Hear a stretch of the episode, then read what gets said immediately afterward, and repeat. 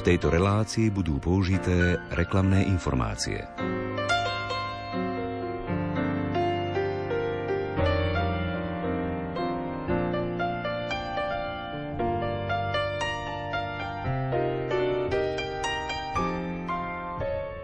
Útla, praktická knižočka Moja modlitebná kniha obsahuje takmer dve stovky modlitieb, ktoré zozbieral a ďalšie podľa benediktínskej spirituality vytvoril benediktínsky mních filozof a obľúbený nemecký spisovateľ Anselm Grön. Modlitby sú zoradené tematicky, od známych žalmov cez obľúbené modlitby svetcov, po krátke modlitby počas všedného dňa, modlitby vhodné pre rodiny s deťmi, až po modlitby požehnania. Publikácia sviežým súčasným jazykom pozýva do intímneho vzťahu s Bohom, s ktorým nevyhnutne potrebujeme kráčať neustále, nie iba vo sviatočný deň. Moja modlitebná kniha od Anselma Gröna vychádza v spolku svätého Vojtecha. A práve o modlitbe sa budeme rozprávať v nasledujúcich minútach v literárnej kaviarni. Vysielajú hudobná dramaturgička Diana Rauchová, majster zvuku Marek Rimóci a od mikrofónu sa prihovára Ondrej Rosík. Želáme nerušené počúvanie.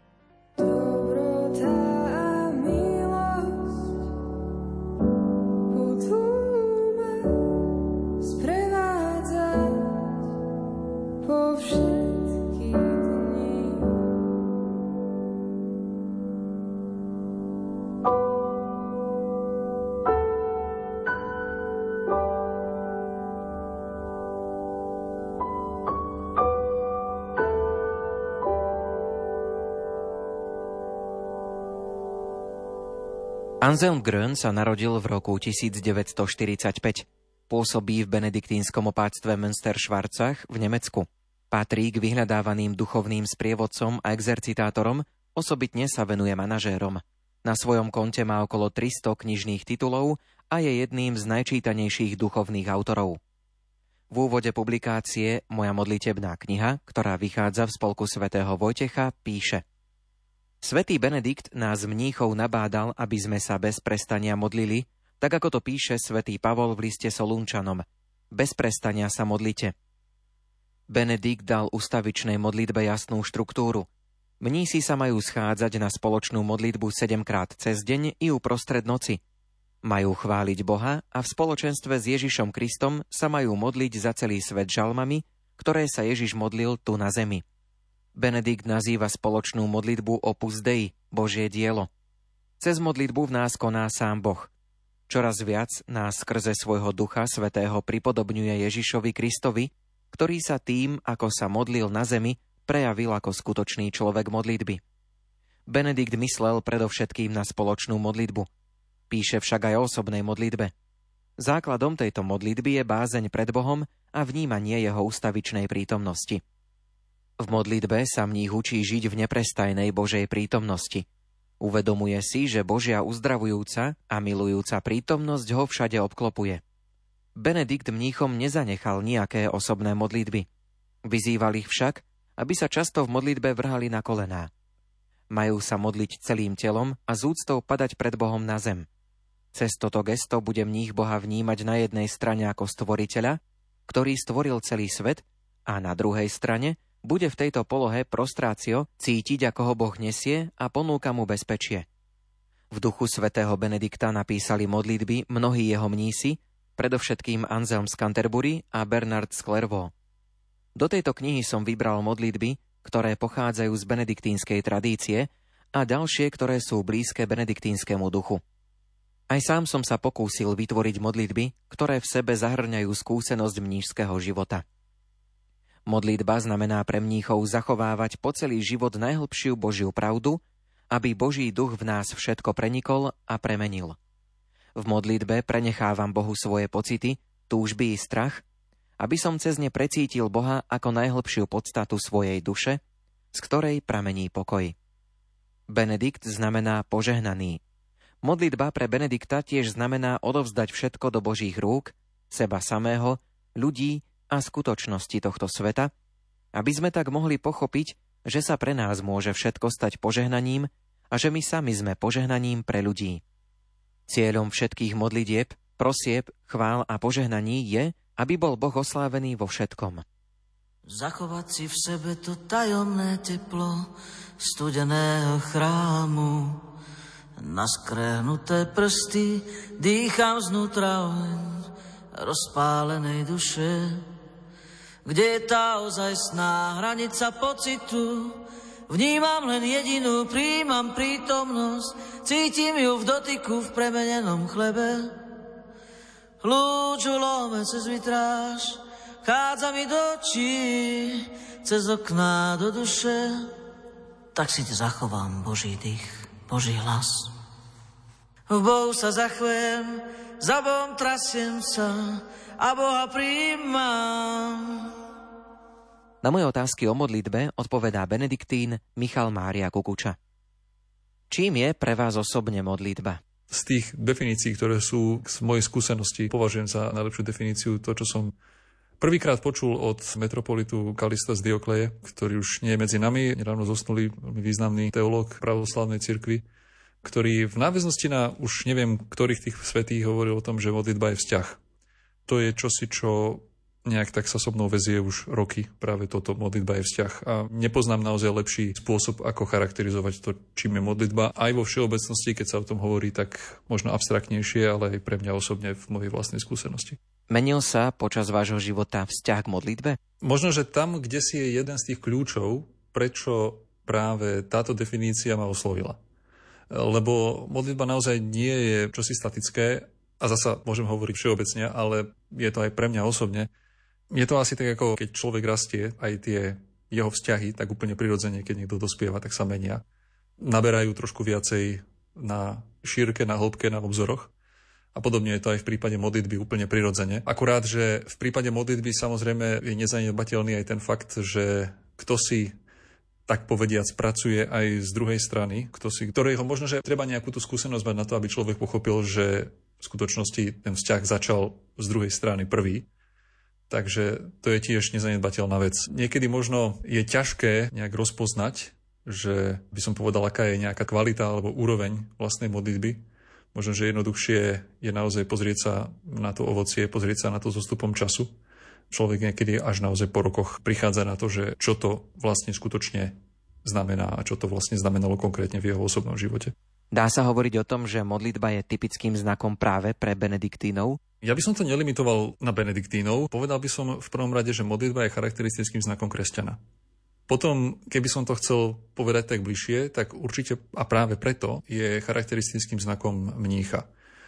Benediktín je relatívne nové označenie, ktoré začali v našom prípade používať až v 16. storočí, ale tá naša tradícia siaha naozaj až do časov starokresťanských. Nevieme vlastne, kedy vôbec mníštvo vzniklo. A ten prvý impuls, prvý poput preto, aby ľudia išli na púšť a žili spolu s Bohom, on nebol nejakým spôsobom ustanovený z hora, nebolo čím si, čo by vyšiel z nejakej veľkej teórie, z nejakej veľkej teológie. Bola to jednoducho prostá snaha ľudí, ktorí chceli žiť evanielium v poviem plnej radikalite, žiť evanielium naplno. A to práve charakteristické pre nich, čo sa vždy spájalo s mníchmi, bola práve modlitba. A myslím si, že aj mnohí dnes, ak sa povie slovo Benediktín, aj takí, čo nás nejak špeciálne nepoznajú a nepoznajú náš spôsob života, tak mnohým prvá vec napadne, že aha, to sú tí, čo majú s tou liturgiou niečo. Jeden kňaz z našej diecezy to tak zvykol hovoriť, že no, vy ste liturgická aristokracia, v takom dobrom slova zmysle, on to myslel samozrejme, lebo jednoducho je to čosi charakteristické. Väčšinou, keď sa aj, povedzme, chce natočiť nejaký film o Benediktínoch alebo čosi, tak prvá vec, ktorá sa ukazuje, je to, ako nie si stoja v chóre a spoločne sa modlia. Koľko času počas dňa trávite modlitbou? Dokázal by som odpovedať na to, koľko času strávime pri spoločnej liturgickej modlitbe, to by sa dalo zrátať, hoci priznám sa takto z hlavy, to neviem povedať. Ono sa to tiež trošku mení podľa toho, že aký je liturgický deň. Ale jedna z takých vecí, ktorá je charakteristická pre mníchov tiež, čo sa týka modlitby, je, že naozaj od tých prvých čias, od tých najstarších mníchských odcov, veľkou inšpiráciou pre všetkých mníchov boli tie slova svätého Pavla, ustavične sa modlite. Takže by som povedal, že ten Ideál je vtedy, keď ten mních konkrétny žije modlitbou neustále. Samozrejme to neznamená, že teda ako neustále možno kľačí kde si na kolenách, ale jednoducho modlitba je čosi, čo je stále blízko a tým pádom je veľmi ťažko kvantifikovať, že koľko času konkrétne. Možno sú nejaké tie časy, kedy naozaj všetko ostatné ide bokom, ale modlitba by mala byť niečo, čo jednoducho naplňa celý deň mnícha.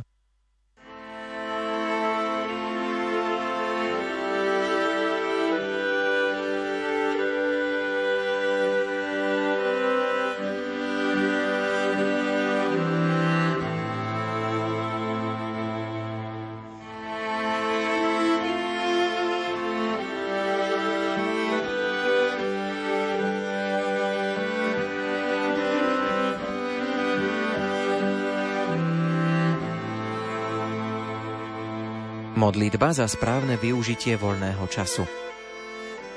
Dobrotivý Bože, konečne mám po práci. Teraz si môžem užiť voľno. Chráň ma pred tým, aby som voľný čas, ktorý mám od Teba, využil na ďalšie plány a nové aktivity. Chcem sa tešiť z voľna. Túžim cítiť slobodu, že nič nemusím. Keď ju v sebe pocítim, môžem sa lepšie sústrediť na to, čo ma čaká doma pri mojej rodine, alebo čo plánujem s priateľmi.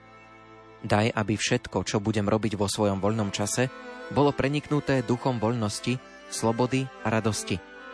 Naplň ma svojou radosťou, aby som ju mohol rozdávať ľuďom, s ktorými žijem.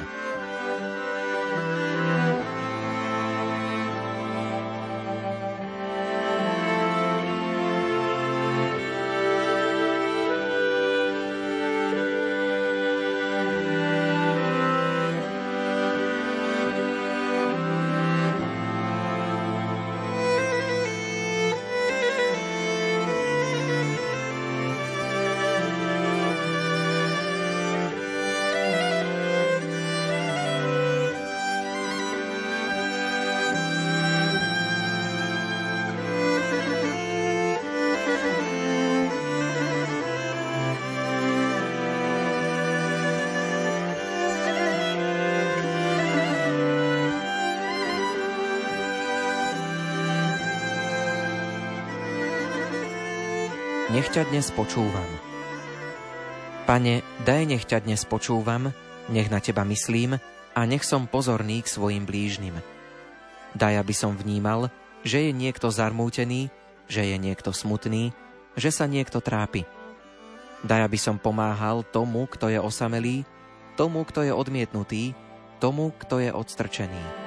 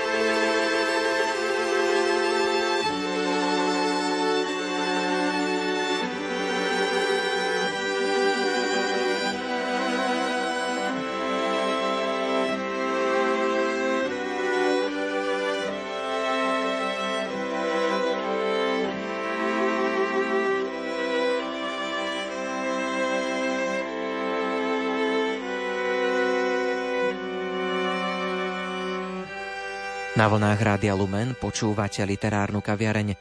Predstavujeme publikáciu Anselma Gröna Moja modlitebná kniha. Na moje otázky o modlitbe odpovedá Benediktín Michal Mária Kukuča. Vnímate rozdiel medzi spoločnou a individuálnou modlitbou? Medzi spoločnou a individuálnou modlitbou je rozdiel, to je jasné. Možno v tom prostredí toho kláštora je krajšie vidieť práve ani nie kontrast, ale aj tú rozdielnosť, ale aj to vzájomné doplňanie sa spoločnej liturgickej modlitby a konkrétnej osobnej modlitby každého jedného. Možno by som to tak prirovnal, nie tak dávno zomrela kráľovná Alžbeta II a mnohí ľudia sledovali ten pohreb a potom neskôr korunováciu a tak ďalej. A to mi tak trošku pripomenulo ten obraz nebeského kráľovstva, keď sa učeníci pýtajú Ježiša, že aby ich naučil modliť sa, tak on im hovorí, vy budete hovoriť Otče náš, potom pokračuje ďalej samozrejme, ale dôležité sú práve tie prvé dve slova. Tie sú veľmi zásadné, jedno aj druhé, Otče aj náš. Práve to Otče ten spôsob oslovenia Boha nás stavia do pozície nie nejakého možno služobníctva v tom nebeskom kráľovstve alebo na tom nebeskom dvore, ale skutočne Božích detí, ktoré sú naozaj tou kráľovskou rodinou, tými dedičmi kráľovstva. V tomto smere tá liturgická spoločná modlitba je práve ako čosi, ako taká ceremónia, ako sme možno mohli vidieť pri tej príležitosti, ako bolo v Británii. Je to čosi, čo má svoj poriadok, čo je nejakým spôsobom určené na čom sa zúčastňujeme spoločne. Obsahuje to množstvo rôznych symbolov, má to svoju veľkú hĺbku, ktorú asi nemá jednotlivec v tej modlitbe možnosť naplno nejako uchopiť. Jednoducho istým spôsobom tá spoločná modlitba toho človeka samotného vždy presahuje a vyžaduje niekedy aj isté také prispôsobenie sa tomu, čo sa tam deje. Ale samozrejme, že tá kráľovská rodina, ona takto nežije stále. To sú výnimočné príležitosti ale za tých bežných okolností kráľ nechodí s korunou na hlave, ale chodí bežne v saku a podobne je to vlastne aj v tom našom prípade, že tá osobná modlitba je práve tým bežným spolužitím s Bohom. Keď to nemáme nejako určené, ale jednoducho môžeme sa rozprávať o čomkoľvek. Môže to byť nejaká dôležitá diskusia, ale môže to byť aj niečo úplne obyčajné, možno nejaká intimná chvíľa ktorú majú spolu blízki ľudia. Takto nejako sa to aj navzájom doplňa, že jednoducho sa to nevylučuje. Potrebné je jedno aj druhé, svoje miesto má jedno aj druhé to je čosi, čomu sa vlastne učíme tu na kláštore, ale myslím si, že to môže byť skúsenosťou každého kresťana, pretože samozrejme liturgická modlitba nie je vyhradená pre mníchov. Čo by sme poradili ľuďom, ktorí bojujú s roztržitosťou pri modlitbe? Otázka je taká, prečo by ste s ňou chceli bojovať. To je taký asi problém, na ktorý sa mnohí ľudia pýtajú, hej, alebo možno mnohí ľudia sa z toho spovedajú, hej, že sú roztržití pri modlitbe. V skutočnosti istým spôsobom je to čosi, čo je úplne prirodzené a istým spôsobom je to čosi, čo môže mať hĺbší dôvod, ktorý nie je viditeľný na prvý pohľad a vôbec v skutočnosti tej modlitbe neprekáža. Naozaj to najdôležitejšie, čo sa v modlitbe deje, sa nekoná z našej strany, ale zo strany Boha. Z tej našej strany tam je práve dôležitá možno viacej tá dobrá vôľa, možno viacej tá naša snaha, ktorá vychádza z lásky, ale samozrejme je veľmi nedokonalá, tak ako sme my nedokonali. A aj s tým málom, čo my vieme spraviť, aj s tým málom môže Boh pracovať a môže robiť veľké veci. Sveta Terezia Zavilí raz povedala, že jej myšlienky sú ako stádo divých koní pri modlitbe. Tak ja to niekedy tak používam, keď sa ľudia stiažujú na to, že sú nesústredení pri modlitbe. Hej, že keď toto povedala Sveta Terezia, no tak čo potom môžeme povedať my? V tom nie je nejaký zásadný problém. Iná vec by to bolo, keby niekto, povedzme, z nejakej lenivosti alebo nedbalosti čosi, ale toto väčšinou nie je problém ľudí, ktorí sa chcú modliť. Možno, že tam sa ukazuje tak trošku aj tá potreba pokory. Treba si tak proste niekedy úprimne uznať, že no, tak dneska to akurát nebolo. Neviem čo, možno by som chcel, aby to bolo lepšie, to je dobrá vec, samozrejme, ale možno, že zajtra bude lepšie. Môžem dať Bohu aspoň to maličko, čo viem. Súhlasili by ste s vyjadrením, že modlitba je umenie? Ťažko si viem predstaviť modlitbu ako umenie. Totiž to je práve to, že takisto by sa dalo možno spýtať, že či vzťah môže byť umením. Možno, že by sa tam dalo nájsť čosi také, že akýsi možno niekedy nejaký druh umenia alebo nejaké takého vyjadrenia sa v nejakom takom zmysle, ale ono veľmi by to pravdopovedec nesedí, lebo ono by to skôr potom svedčilo viac o nejakom mojom výkone. Ako to je práve na tomto zaujímavé, že vzťah lásky nie je čosi, čo spočíva vo mne alebo v mojich schopnostiach, ani v druhej osobe alebo v schopnostiach toho druhého, a to na ľudskej úrovni, ale rovnako tak to platí aj v duchovnom živote. Je to niečo, čo je tak povediať medzi nami. A istým spôsobom práve tomu uniká. Čiže ja môžem samozrejme niečo urobiť v prospech toho vzťahu a možno, že v istom zmysle by sa takto dalo povedať, že modlitba by mohla byť kvázi umením, ale to vlastne nie je modlitba v plnom slova zmysle. Pretože tam je práve to čosi, čo je medzi nami a čo nie je nikdy naplno v mojich rukách. Ani by nemalo byť. Keby to bolo len v mojich rukách, tak by sa z toho mohlo stať taký nejaký možno výkon zbožného farizeja, ale čo si by asi tam dôležité chýbalo.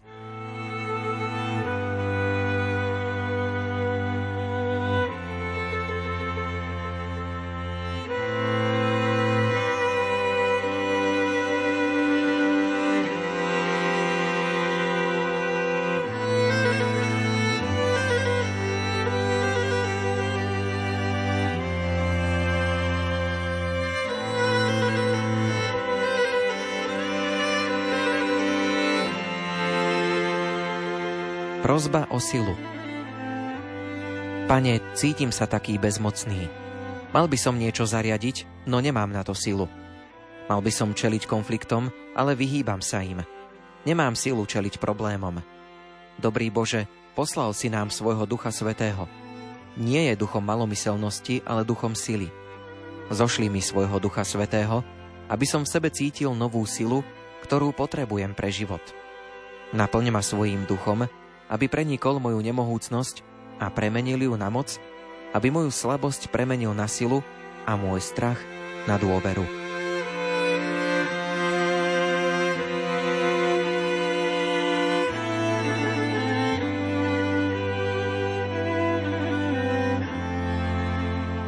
Prozba o rozvážnosť. Dobrý Bože, nechávam sa tak ľahko vyviezť z miery. Rozčuluje ma, keď môj sused smiešne zakašle. Nedokážem hodiť za hlavu to, čo sa mi nepodarilo. Vždy sa rozhorčujem, že niečo nie je tak, ako má byť. Robím výčitky sebe aj iným. Daruj mi ducha rozvážnosti, aby som dokázal zanechať veci z minulosti. Daj mi schopnosť, aby som opustil staré zranenia a nepoužíval ich ako zámienku na to, že nevstanem a nezačnem opäť žiť. Niekedy cítim nutkanie naliehať na druhých a poučovať ich, aby videli to, čo je mne dávno jasné. Daj mi dar rozvážnosti, aby som dokázal brať ľudí takých, akí sú, aby som dokázal zanechať niektoré situácie bez toho, aby som sa nad nimi ustavične rozčuľoval a aby som dal šancu sebe samému byť takým, aký som. Daj, nech zanechám všetko, čo mi bráni žiť v tomto okamihu Pomôž mi predovšetkým vzdať sa svojich vlastných predstav o sebe, aby zo mňa vyžaroval tvoj obraz presne taký, aký si pre mňa vytvoril.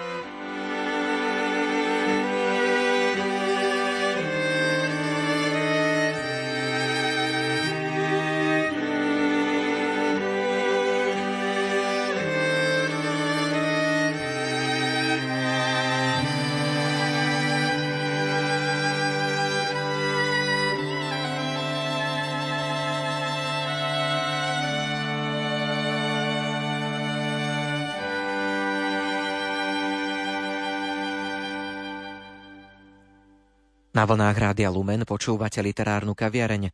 Predstavujeme vám publikáciu Anselma Gröna, moja modlitebná kniha, ktorá vychádza v spolku svätého Vojtecha. Mojím hostom je Benediktín Michal Mária Kukuča. Pristavme sa ešte pri liturgii hodín, niekedy nám žalmy na daný deň nesedia s tým, čo prežívame.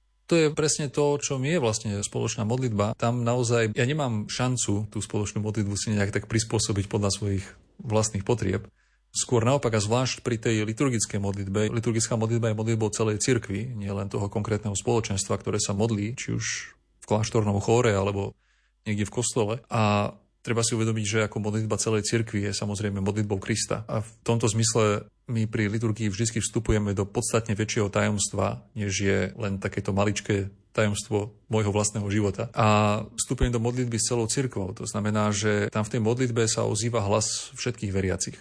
A ja mám možnosť, tak povediať, sa práve pripojiť k tejto veľkej modlitbe, modlitbe Krista, modlitbe celej cirkvi. A tým pádom je jasné, že v tej modlitbe, a teda konkrétne v tých žalmoch, bude zaznievať mnoho takého, čo mi možno akurát teraz nesedí, ako keď je človek smutný, trebárs a má sa modliť teraz nejaký chválospev, alebo naopak je šťastný a niečo sa práve podarilo a teraz mu tam príde, hej, zmilujú sa Bože nado mnou a podobne, tak mu to nesedí. Ale to je práve to, že ja vstupujem do tej spoločnej modlitby a tam je kde si aj taká odpoveď práve na tú výzvu Evanielia, radujte sa s radujúcimi, plačte s plačúcimi.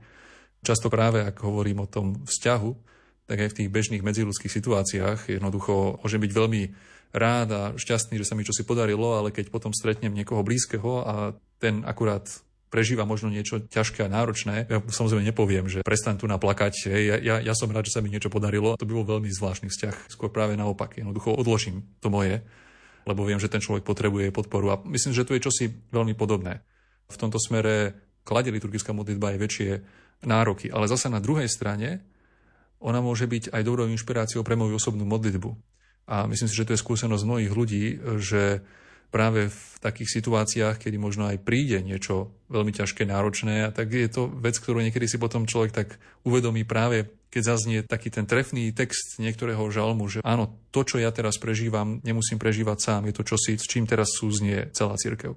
Modliť sa dá viacerými spôsobmi. Môžu to byť modlitby, ktoré sme sa naučili, alebo modlitba vlastnými slovami.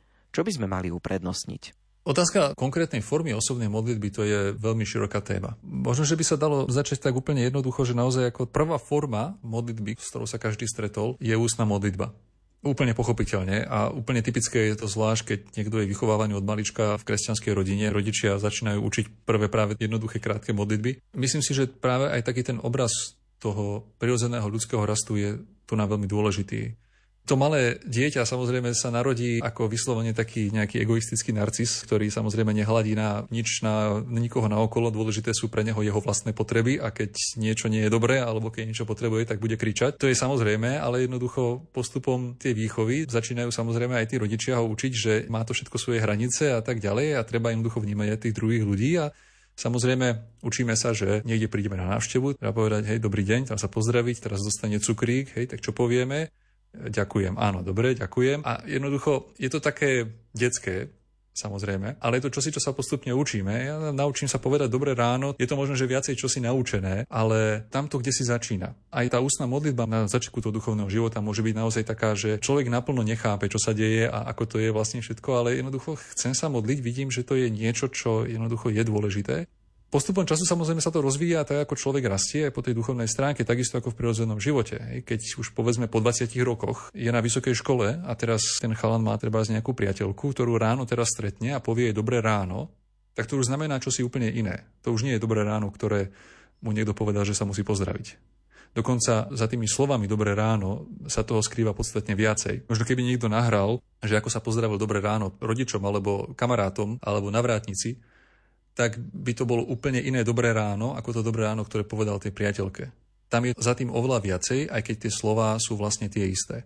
Podobne je to vlastne aj v prípade modlitby, že aj modlitba môže byť navonok recitáciou nejakých tých slov, ktoré možno niekedy aj tak znejú, že akože no, tak či naozaj tak toto musí byť, hej, ale je za tým proste čosi oveľa väčšie, pretože ten vzťah jednoducho rastie, on sa rozvíja ale zase na druhej strane nemusí byť viazaná na tie slova. Lebo niekedy príde čas, kedy jednoducho tie slova sú zbytočné. Niekedy možno stačí, že sme spolu. Niekedy treba jednu vetu. A niekedy je dôležité sa aj porozprávať. A to je práve čosi, že v tej osobnej modlitbe neexistujú nejaké striktne predpísané pravidlá. Je to niečo, čo sa prirodzene vyvíja s každým človekom. Pre niekoho môže byť veľmi užitočný ruženec napríklad. Niekto si v tom proste nevie nájsť to vyjadrenie toho svojho vzťahu. A to nie je problém. Pre niekoho skôr viacej je mu prirodzenejšie sa vyjadriť vlastnými slovami. Ale zase pre niekoho iného je to problém. Mnohí sú ľudia, ktorí povedia, že ja neviem, čo by som mal povedať. Tak si môžem niečím tak povediať pomôcť v tej modlitbe, nejakým textom. Môže mi pomôcť práve napríklad aj tá liturgická modlitba. Tu nie sú nejaké vyslovené pravidlá a myslím si, že je chyba, ak sa niekto snaží príliš zväzovať tú osobnú modlitbu nejakými vonkajšími schémami alebo pravidlami. To určite nevedie správnym smerom.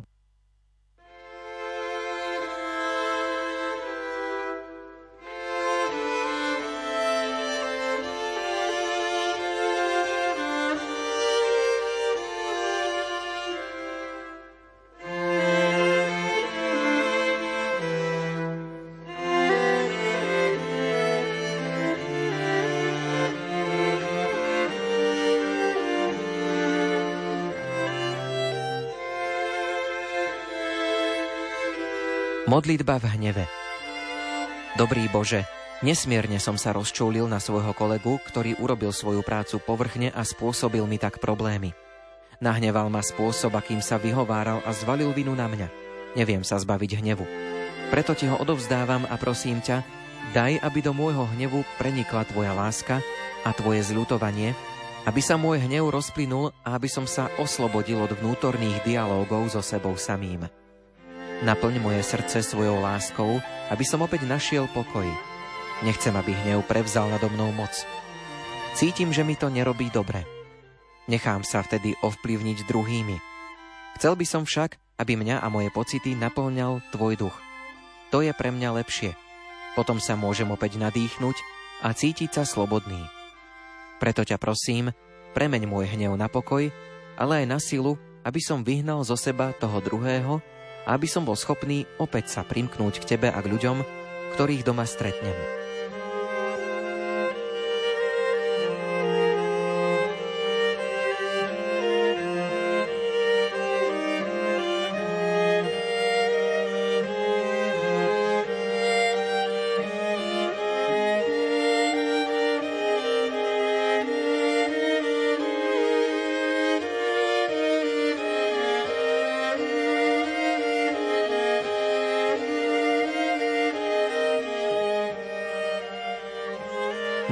Pri šoférovaní Milosrdný a dobrý Bože, prechádzam krajinou a smerujem k vytýčenému cieľu. No teraz sa kochám pohľadom na krásu prírody. Ochraňuj ma na ceste, aby som bol zodpovedným vodičom, aby som dával pozor na premávku a šťastne prišiel do cieľa. Daj nech si vychutnám aj samotnú jazdu, aby sa nestala namáhavou, ale bola zážitkom Tvojej nádhery a veľkosti. Pozerám do diaľav, na kopce, lesy, na vždy nové farby a slnko, ktoré preniká krajinu mekým svetlom. Ďakujem ti, že si nám daroval tento nádherný svet.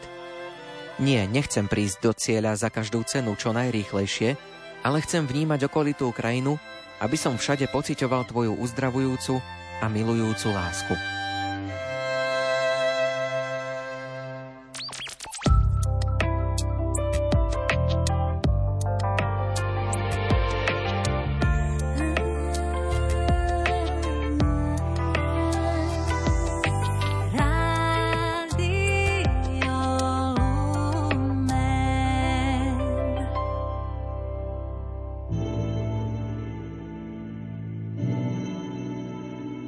Literárnej kaviarni sme predstavovali publikáciu Anselma Gröna Moja modlitebná kniha. Publikácia je už dostupná v spolku svätého Vojtecha. O modlitbe som sa rozprával s Benediktínom Michalom Mária Kukučom.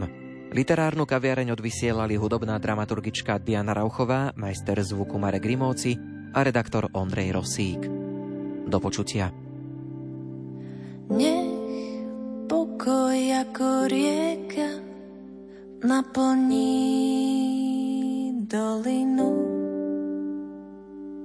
Nech trpké chvíle tiesne ťažoby zapominú.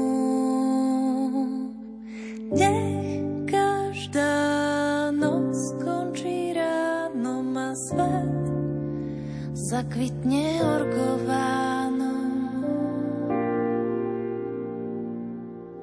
Nech sa šíre more rozostúpi pred tebou. Nech sa jasné zore zapáľujú nad svetom. Nech ti srdce poskočí pri pohľade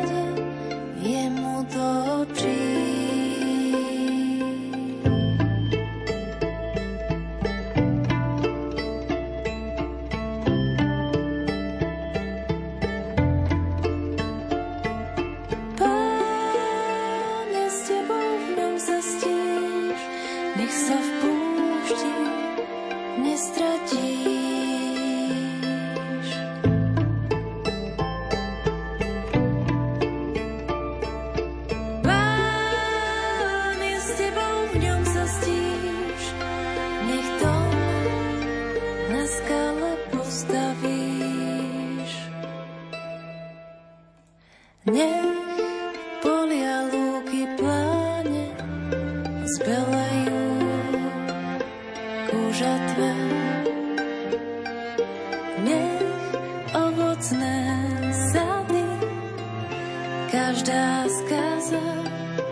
postaví.